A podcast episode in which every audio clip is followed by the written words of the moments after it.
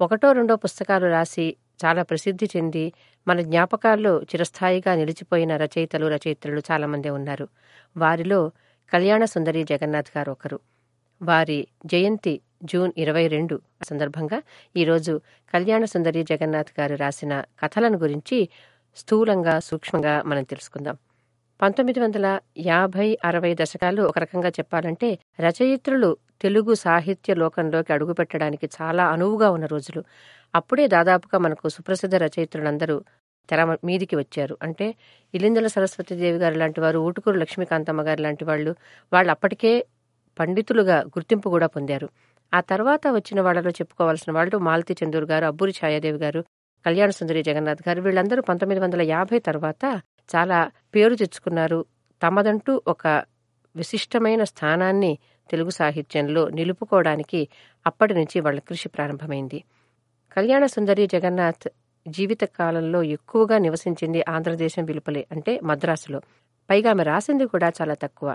కానీ ఆమె రాసిన ప్రతి కథలోనూ ఆ మాటకొస్తే ఆమె వాడిన భాషలోని ప్రతి వాక్యంలోనూ కూడా తెలుగుదనాన్ని ఒలికించిన కలం ఆమెది.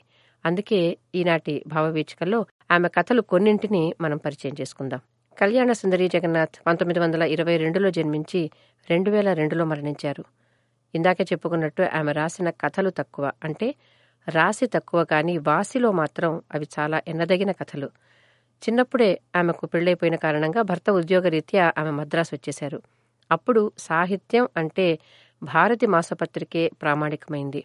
ఆ రోజుల్లో భారతి పత్రిక సంపాదకులు మల్లంపల్లి సోమశేఖర శర్మ గారికి కళ్యాణ సుందరి జగన్నాథ్ గారి కుటుంబంతో సన్నిహిత స్నేహం ఉండేది. ఆయన అలా వస్తున్నప్పుడు ఊరికే ఎందుకు కూర్చుంటావమ్మా?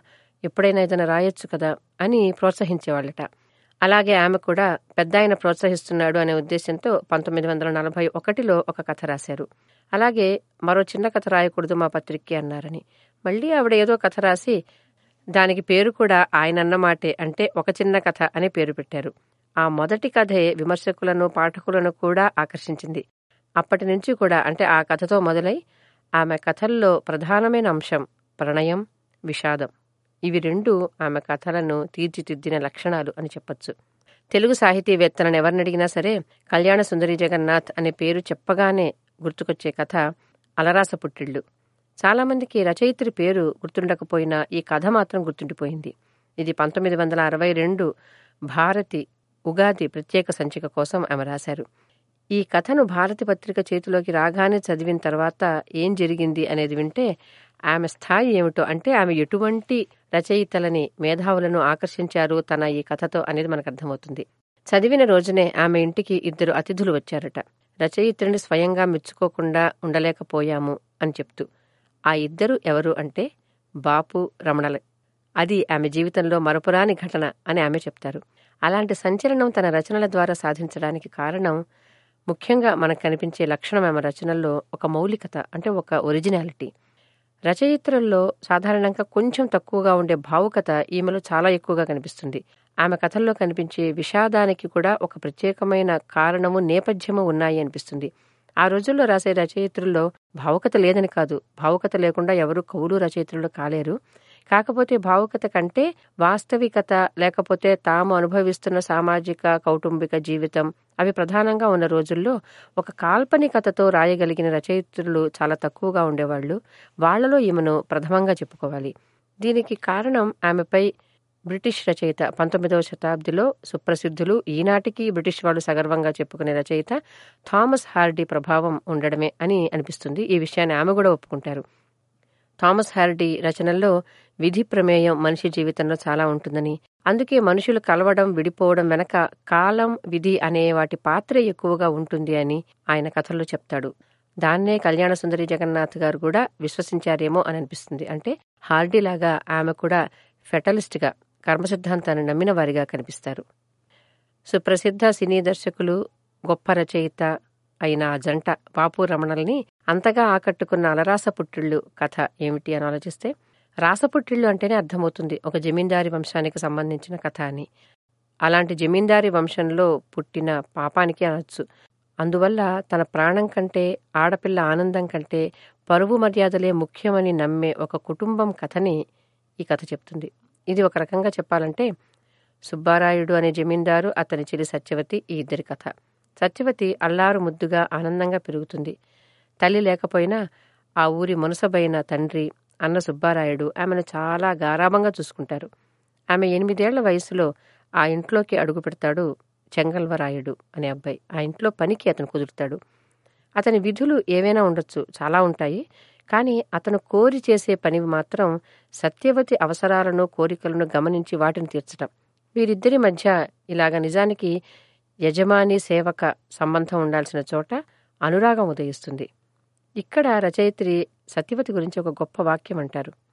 చెంగల్వరాయుణ్ణి చూచినప్పటి నుంచి సత్యవతికి కన్నతల్లి తిరిగి లేచి వచ్చినట్టుండేది అని. అంటే వీళ్ళిద్దరి మధ్య అనుబంధం మామూలుగా వయస్సు వల్ల కలిగే ఆకర్షణ లాంటిది కాదు. అంతకంటే లోతున్న బంధం అని రచయిత్రి ఈ మాటల ద్వారా చాలా చక్కగా చెప్పారు. సత్యవతి చెంగల్వరాయుడుల ప్రేమ మూగదే. సత్యవతి స్నేహితురాలు అక్కమ్మ తప్ప మరెవ్వరికీ ఇలాంటి ప్రణయం పట్ల సద్భావం ఉండే అవకాశం లేదు. అయితే తమ కళ నిజం చేసుకుని ఆమెను పెళ్ళాడాలి అంటే తను ఏం చేయాలి అని ఆలోచించి చెంగల్వరాయుడు తను ఎలాగైనా డబ్బు సంపాదించి రావాలి అప్పుడుగానే ఆమెకు తగినవాడు ఆమె తండ్రి అన్న ఒప్పుకోరు అని నిర్ణయించుకుంటాడు. వీళ్ళిద్దరి మధ్య ప్రేమ చిగురుస్తోంది అనే విషయాన్ని అన్నగారు గమనిస్తాడు. వెంటనే అతన్ని అంటే చెంగల్వరాయుడిని సుబ్బారాయుడు పనిలోంచి తీసేస్తాడు. అతను వెళ్ళిపోయిన రోజున అతను వెళ్ళిన దారిలోనే అతను వదిలిన ఉత్తిరీయం పట్టుకుని చిన్నపిల్లలాగా ఏడుస్తూ ఒక చెట్టు కింద పడుకుంటుంది సత్యవతి. చెంగల్వరాయుడు గురించి ఆ తర్వాత రెండే వాక్యాలు వస్తాయి కథలో. అతను రంగూన్లో చేరి అక్కడ రకరకాల పనులు చేసి సత్యవతిని పెళ్ళి చేసుకోవడానికి కావాల్సిన ధనం సంపాదించుకోవడం కోసం వ్యాపారంలో మునిగి తేలుతున్నాడని. ఆ తర్వాత వచ్చే వాక్యం గురించి తర్వాత చెప్తాను. మొత్తానికి సత్యవతి జీవితం నుంచి మాత్రం అతను నిష్క్రమించాడు. ఆమె మనసులో మాత్రమే అతను మిగిలిపోయాడు. ఇక ఆమె అతన్ని తలుచుకోవడానికి వీల్లేదు అని అన్నగారి శాసనం. సత్యవతికి పెద్దలు వెంటనే పెళ్ళి చేసేస్తారు. అయితే తొలి రోజుల్లోనే అత్తవారింటి బాధలు పడలేక కేవలం పదిహేను రోజుల్లో పారిపోయి పుట్టింటికి వచ్చేస్తుంది సత్యవతి. ఈ విషయం గ్రామమంతా తెలిసిపోతుంది. అది ఎలాంటి ఇల్లు అంటే జమీందారీ వంశానికి సంబంధించిన కుటుంబం కాబట్టి అన్నిటికంటే పరువు ముఖ్యమైంది. చెల్లెల్ని అంత గారాభంగా పెంచిన అన్నగారు చెల్లెలు చాలా బాధపడుతోంది అని తెలుసు కూడా పరువు కోసం ఆమెను బలవంతంగా అత్తవారింట్లో దింపి వస్తాడు అత్తవాళ్ళు రకరకాల అనుమానాలు వ్యక్తం చేస్తే వాటిని తీర్చడానికి చెల్లెలికి భూత వైద్యం కూడా చేయిస్తాడు. కానీ మళ్ళీ అత్తగారింట్లో ఆ బాధలు భరించలేక సత్యవతి తిరిగి వచ్చేస్తుంది. ఈసారి అన్నగారు కోపం పట్టలేకపోతాడు.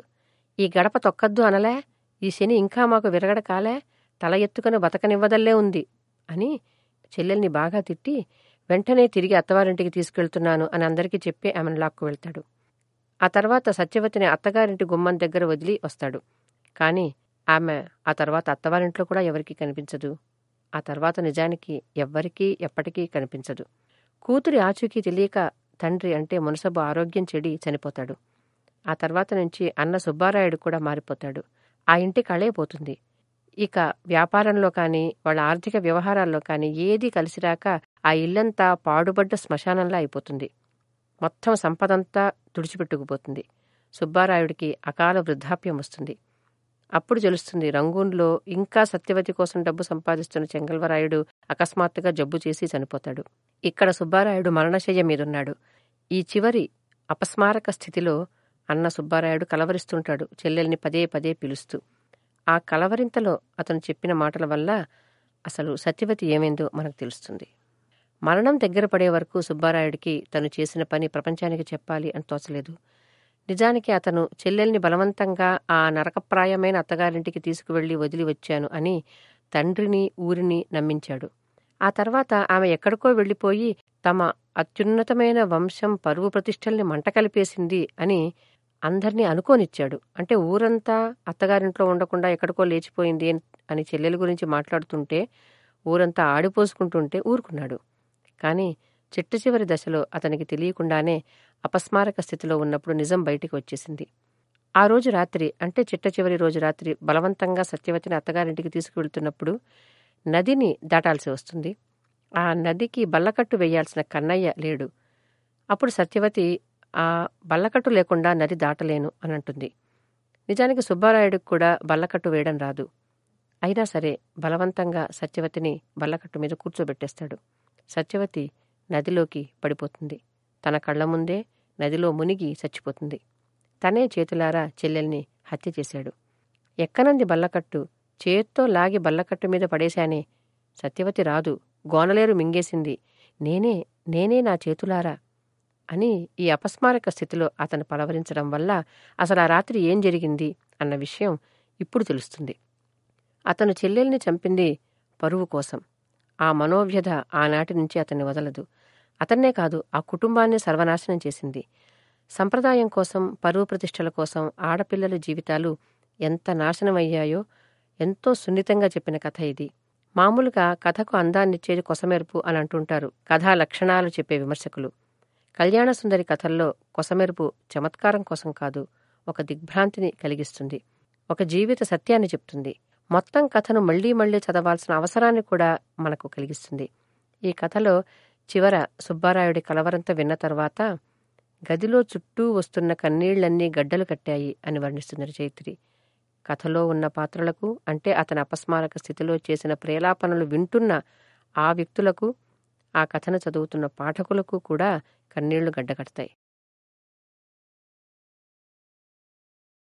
ఈ శీర్షికలోని అన్ని భాగాలను వినడానికి దాసు భాషితం యాప్ను ఇప్పుడే డౌన్లోడ్ చేసుకోండి. లింకు డిస్క్రిప్షన్లో ఉంది.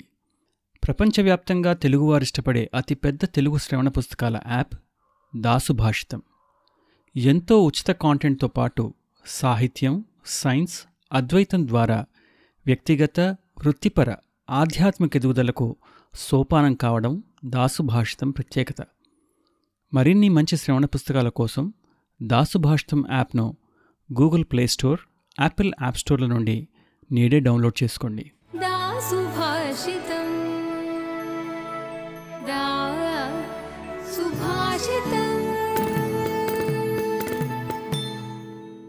దాసుభాషితం. समग्र श्रेयस्सुको सोपान W W W dot Dasubhashitam dot com